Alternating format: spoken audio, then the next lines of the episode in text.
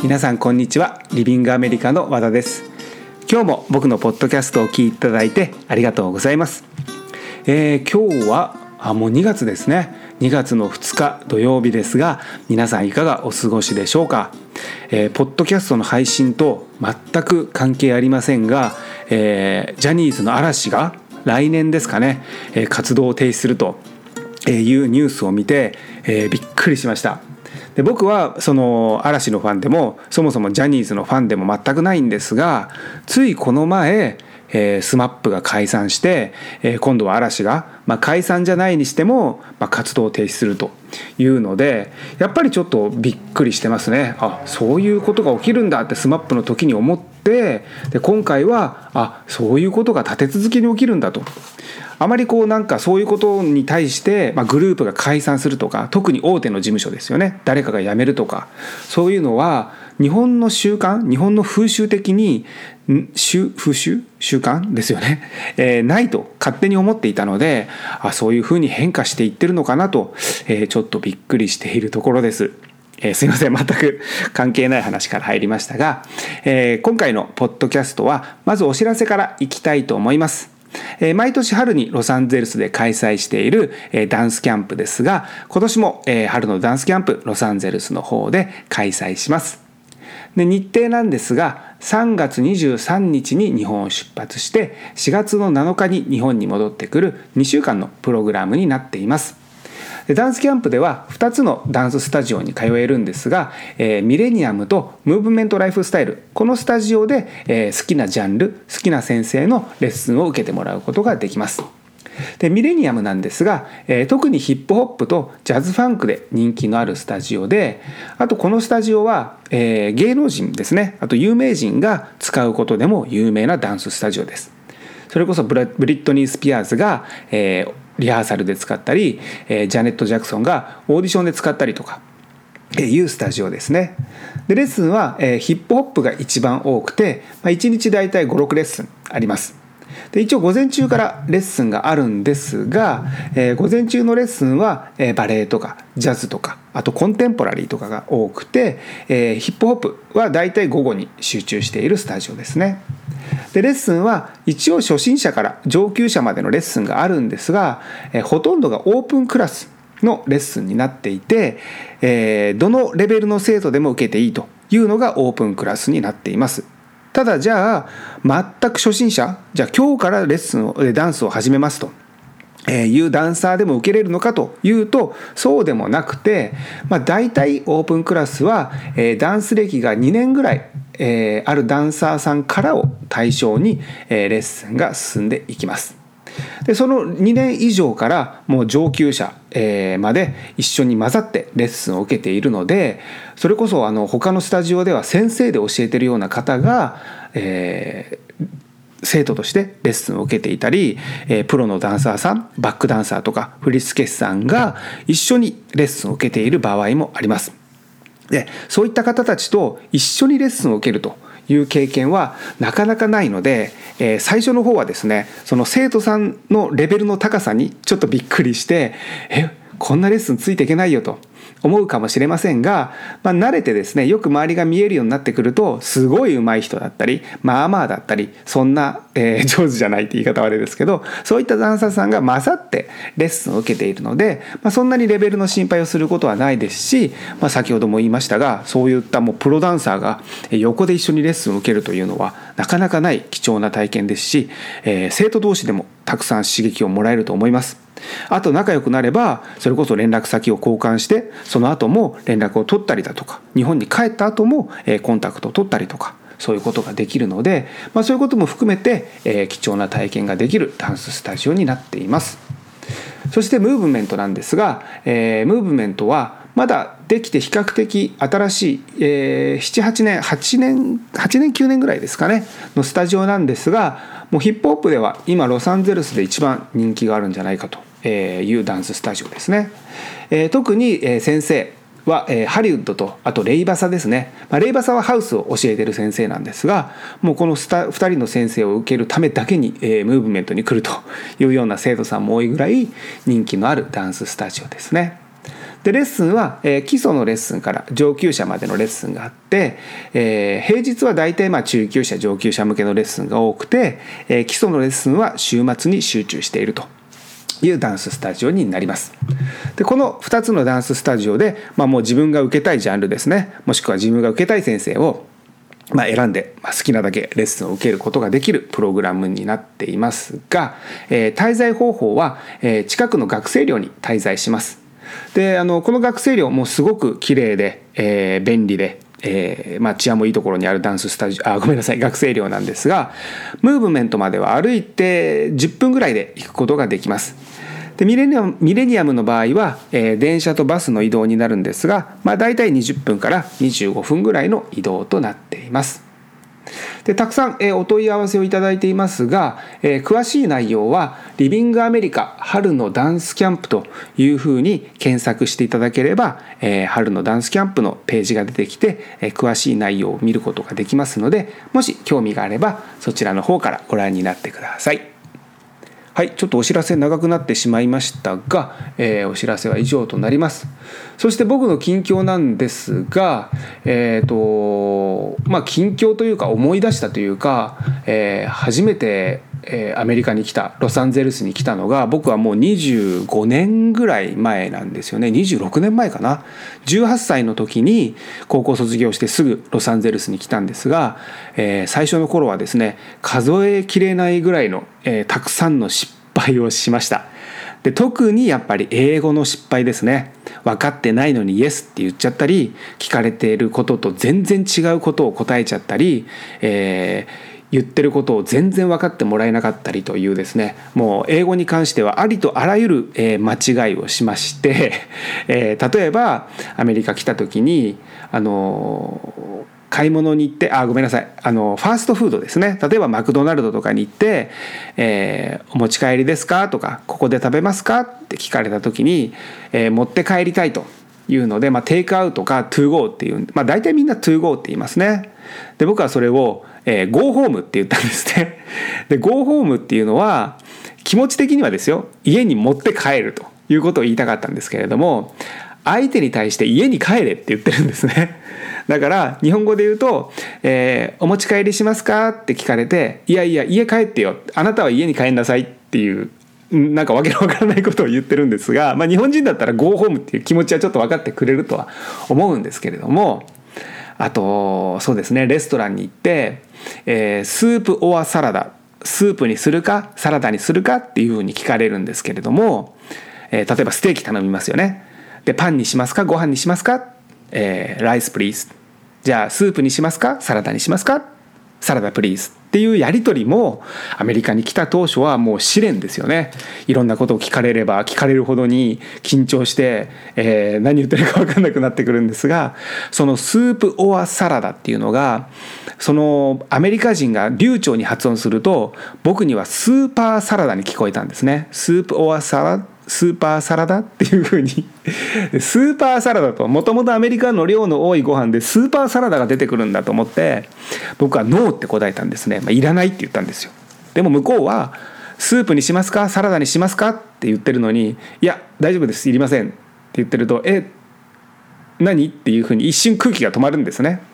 でそこであの散々そういう失敗をしてるので勘のいい僕はあ何か間違ってるなっていうことには気づくんですけど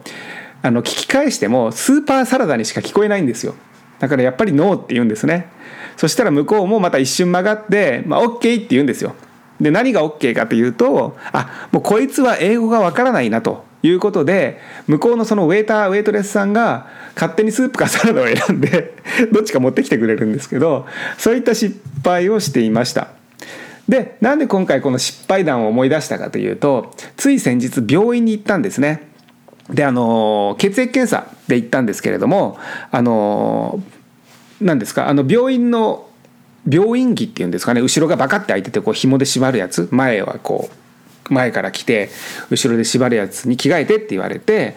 であのパンツ脱ぐの？って言ったらパンツ脱いでって言われたんです。でパンツを脱いで、えー、その、まあ、上着も脱いで着替えたんですがただあの日本人の感覚でパンツっていうと下着のことですよね。つまりあのちょっと下品ですが、まあ、真っ裸になる真っ裸になる、まあ、フリチになるというか ごめんなさい。その、まあ、パンツを脱ぐっていう言葉自体はそうですよね。でもアメリカでパンツってズボンのことなんですね。でパ日本の言う下着のことは、ま、アンダーウェアなのでアンダーウェアイコールパンツではないんですが、まあ、その時は僕は当然あのパンツって言われてズボンを脱いでパンツは着たままあの病院着を着たんですがアメリカに来た最初の頃ちょっとですね調子が悪くてそれがまたちょっと股間の付け根が痛かったんですよ。歩くとなんかすごい痛みが走ってそれで病院に行って先生に「パンツを脱いでくれ」あ看護師だ。看護師にパンツを脱いで先生戻ってくるから。で病院着を着て待ってたんですね。で僕その時はパンツイコール日本のパンツだと思う。日本での意味のパンツだと思ってだからアンダーウェア下着のことだと思ったんです。でまた痛いところが足の股間の付け根だったのでそんなに違和感がなかったんですね。でもえフリチになるのって思ったんです。真っ赤に真っ赤まあそうですね。あの下全部脱ぐのかと思って「えちょっと待って」って「本当にパンツ脱ぐの?」って聞いたら「そうだよ」って「パンツ脱いでね」って言われたんです。まあそれはそうですね。向こうはズボン脱いでって言ってるんです。でも僕は下着脱いで脱ぐのって聞いてるんです。でもパンツパンツ同士で噛み合わないんですよ。でも僕は分かってないので脱いじゃったんですねパンツ。だからフリチになったんです。それで病院着を着て先生を待っててで先生が診察する時にこうちょっとこう触りますよね。でちょっとこうめくると僕はパンツ履いてないわけですよ。そしたら先生がわって顔して「えなんで?」って僕は思ったんです。だって脱げって言ったじゃん。って思って。で、まあ、先生は何も言わずにこう触診、まあ、触ってみてちょっと歩いてみてって言われて、まあ、多分疲れなんじゃないの？みたいな感じでそこは終わったんです。で帰りに運転してていろいろ考えててふと思ったんです。その時気づいたんです。あパンツって英語はズボンってことだと。んそれで急に恥ずかしくなって、まあ、先生が男の人だからまだ良かったかもしれないですけど、まあ、よくはないですね。恥ずかしかったですけどっていうですねビッグな間違いをしたことを思い出しましてこの前そのまあ、病院でパンツ脱いでって言われて、まあ、ズボンを脱いで一人思い出し笑いをして笑ってたんですが、まあ、ただですねあの何が これこれを思い出してなんで今回その僕の近況で言おうかと思ったかというとこういう失敗をするとその時に使ってる英語その環境ですねは絶対に忘れないんですね。僕高校の時に、まあ、そこそこの進学校に行っていたので、えーまあ、英語の勉強もたくさんしましたがもう単語を覚えるっていう時にひたすら単語帳の A から覚えていって今週はこのページのテスト今週はこのページのテスト今月は1ページから13ページまでが出ますとか。で覚えるんですけど忘れますよね。テストのための英語残らない使えない。で結局英語が喋れるようになったか英語ができるようになったかって言ったらそうではないんですね。ただ自分が留学してみてまあこんなにあの強烈な体験をする必要はないとは思うんですけれどもそういったたくさんの間違いをすることまあたくさんの経験ですねをして覚えた英語って絶対に忘れないんですね。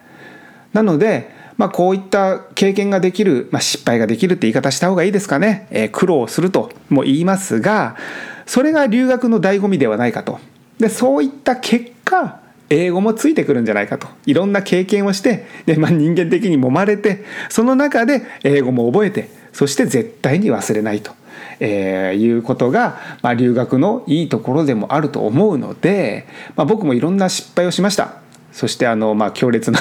えー、失敗もしましたがそこまで強烈な失敗をする必要はありませんがただ、えー、せっかく留学するのであれば留学中に英語がわからないから喋れないとか何をき言っているかわからないから答えないとかいうことではなくてわからなかったらわからなくてもいいじゃんぐらいのえー、分からないなりにですかね。いろんな失敗をしていただきたいと。でそういうことで、えー、たくさんの経験ができてそういうことがあるから英語を覚えられると、えー、いうことだなというのをですね、えー、久々にその苦い体験を思い出して、えー、考えたというのが僕の近況になります。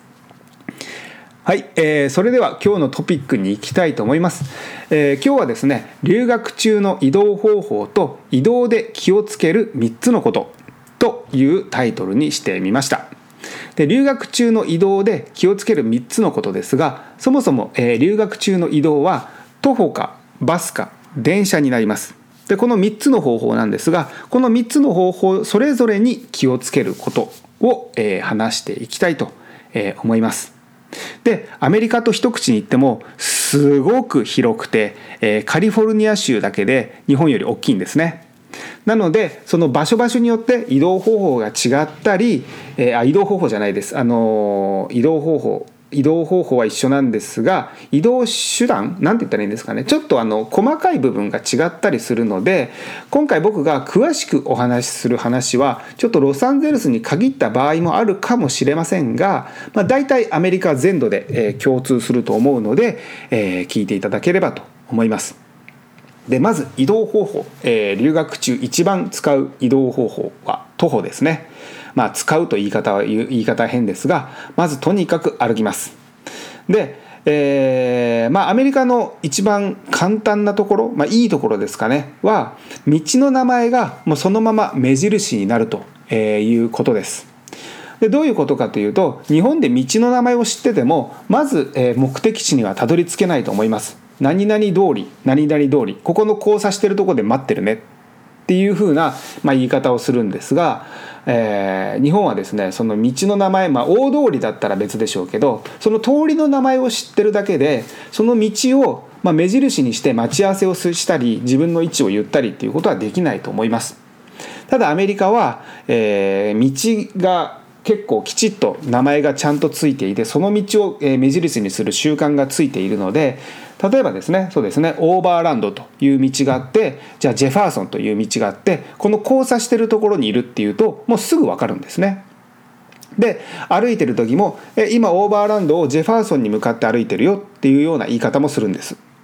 で例えばそうですねあのジェファーソンに向かって歩いてるっていうのはジェファーソンの道の方に向かって歩いてるですよね。道はあのどっちに行ってるかで例えば北に向かってるのか南に向かってるのか東に向かってるのか西に向かってるのかが分かりませんのでオーバーランドを歩いてるけれども、えー、どっちに向かってるんだろう？っていう時にあ今ジェファーソンの方に向かってるよという言い方をするとああそっちねみたいな感じで分かるんです。でこれは慣れるとすごく便利です。なので留学中、まあ、早くこう道の名前を覚えて目印つけてもいいんですけどね例えばあの、えー、ランカーシェムの、えー、っていう通りがあるんですけれどもスターバックスのところにいるとかで、まあ、スターバックスはいろんなところにあるので結構目印にしやすいんですが、えー、そういうふうにこう道の名前を気にしながら歩いていると結構早く、えー、現地に慣れることができます。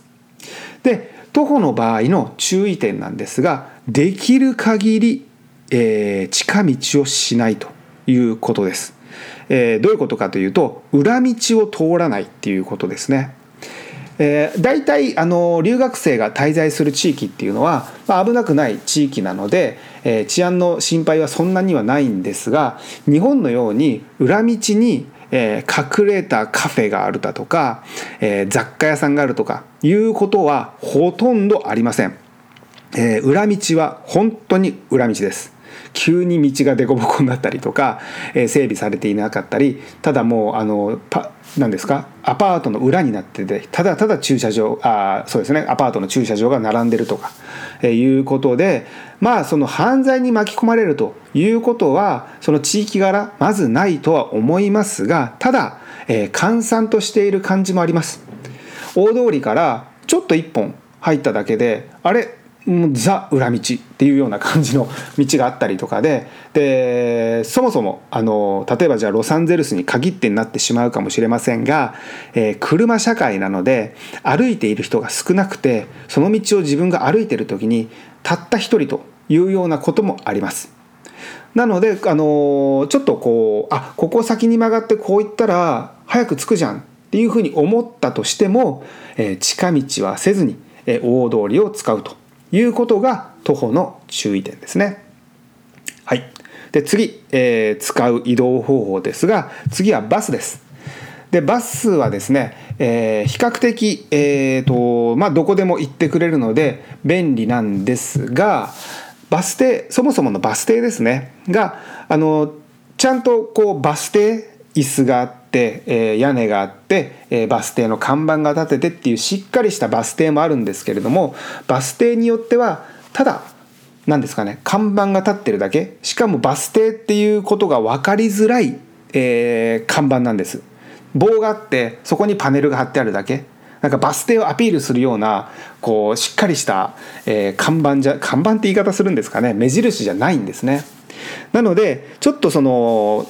自分が使うバス停が分かりづらいかもしれません。ただバス停は、えー、ほとんど交差点にあります。その道の途中にあることっていうのはまあたまにありますがほとんど交差点にあるのでその交差点の、えーまあ、四隅ですかね。それをぐるぐる回ってみると、えー、バス停の看板を見つけることができると思います。でバス停が見つかりづらいというのともう一つ、えー、あるんですがとにかくバスが時間通り来ないです、えー、ほとんど時間通り来ないと思ってもらっても間違いないんじゃないかなっていうぐらい、えー、バスは時間通り来ないんですが一応時刻表はあるんですねであの30分おきに来るとか15分おきに来るとか、まあ、そのラッシュの時間に合わせて増えたり減ったりするんですがその例えば3時15分に来るって書いてあるのに、えー、30分待っても来ないとかいうことがですね平気であります。でこれにどう対処するかというと、え、アプリを使います。えーと、ネクストバスというアプリがあるんですがこれは今バスがどこを走ってるかということを、えー、教えてくれるんですねだから実際の、えー、バスの何ていうんですかねライブですねあと何分で自分の、あの乗りたいバスがバス停に来るっていうのが分かるんです。で時刻表を見るとあ3時15分にバスが出発するからそろそろ家を出ようかなって思うんですがその時刻表通りバスが来ることがないのでネクストバスというのであの見てみると、えー、3時15分って書いてあるけれどもあと40分は来ないと。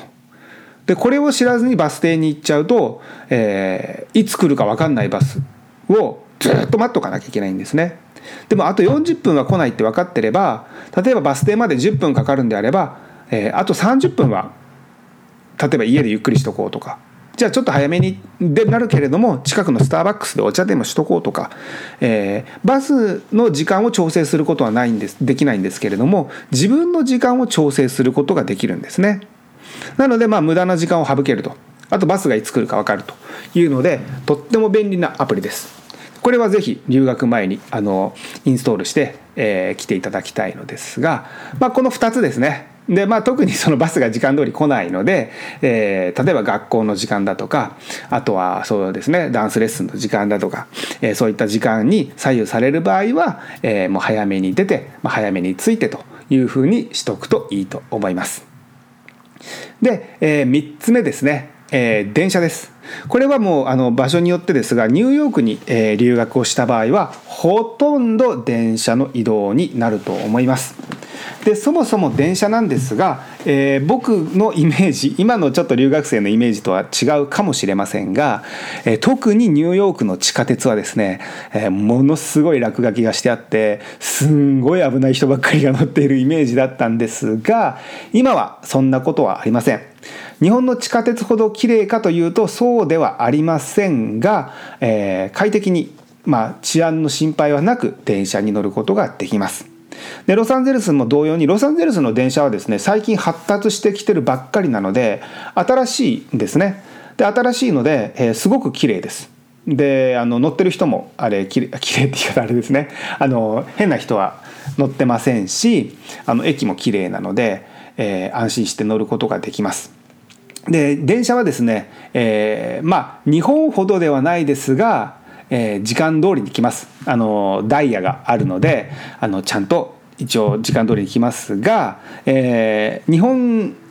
ほど正確ではなくなんか頻繁に止まったり遅れたりしますね。えー、ただまあバスに比べれば全然時間通り来ますので、えー、使えるのであれば一番便利ですね。ただ、えー、ニューヨークはもう至る所に乗ることができますが、えー、ロサンゼルスはまだまだ発展途上なので、えー、ここに行きたいと思ってもそこまで電車が走ってなかったりそっちの方面に電車が走ってなかったりというので、えー、ちょっと使いづらいところがあるかなとえ思います。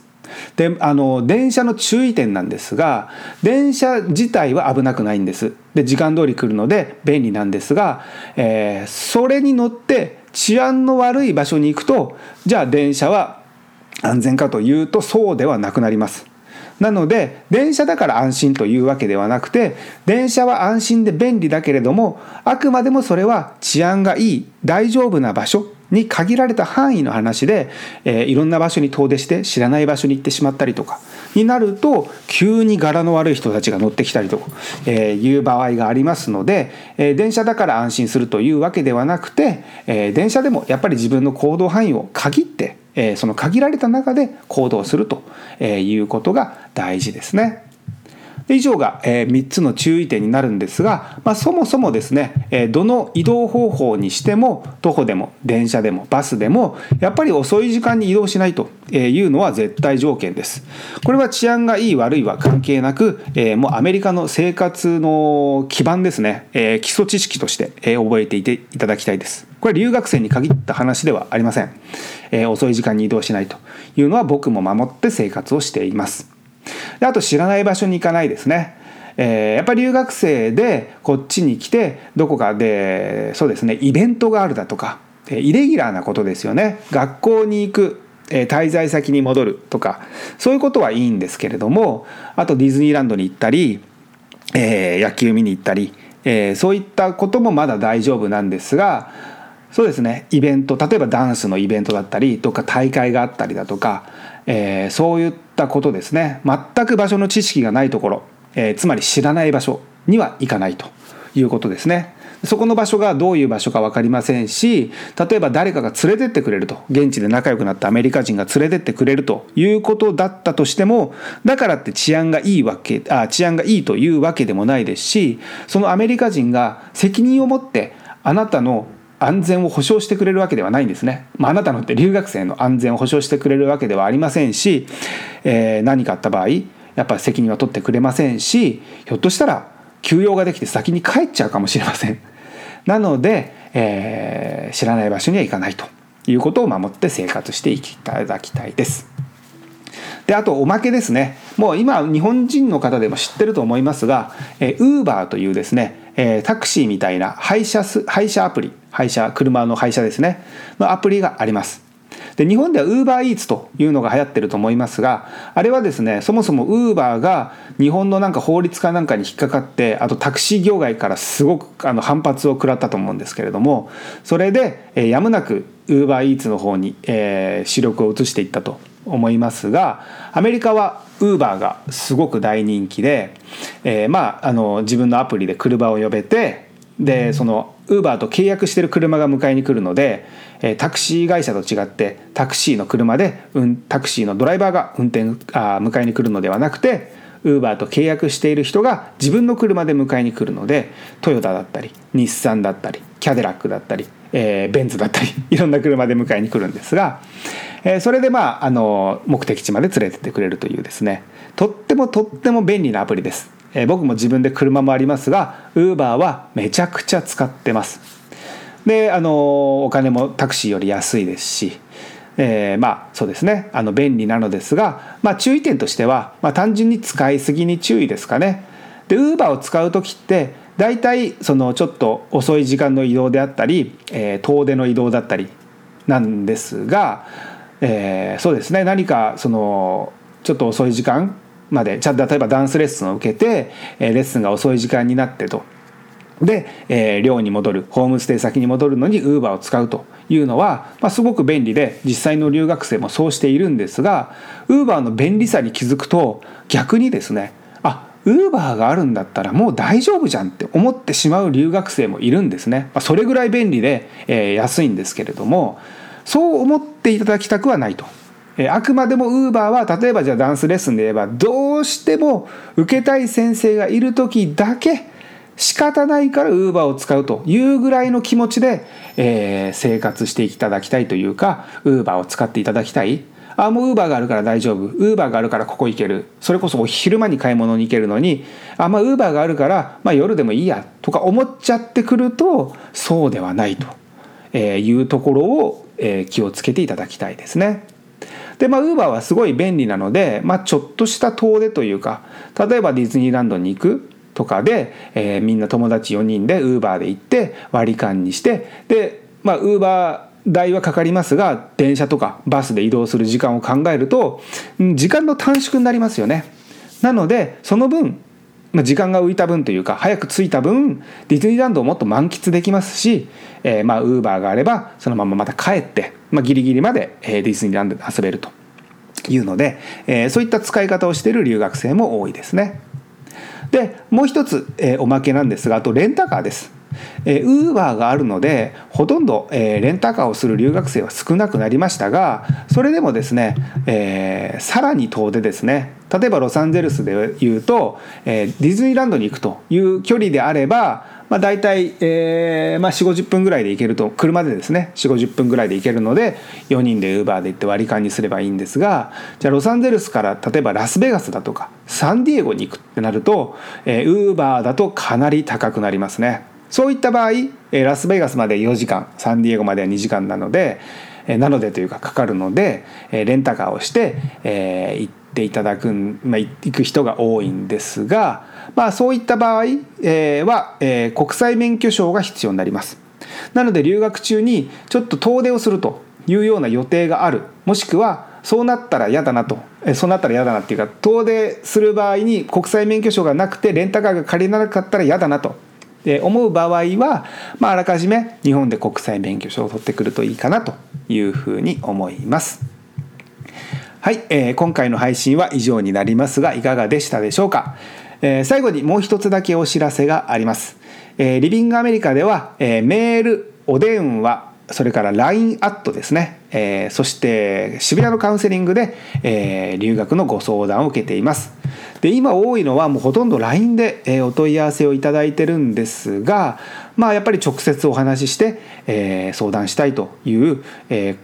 お問い合わせもよくいただきます。でその場合は、えー、東京の渋谷の方であれば日本のスタッフが対応しますし、えー、お電話であれば僕がロサンゼルスから、えー、お電話をおかけして電話で、えー、ご相談をさせていただいています。でどの方法でも、えー、ご相談は無料ですので遠慮なくお問い合わせください。はい、えー、今回の内容は以上となります。いつも僕のポッドキャストを聞いていただいてありがとうございました。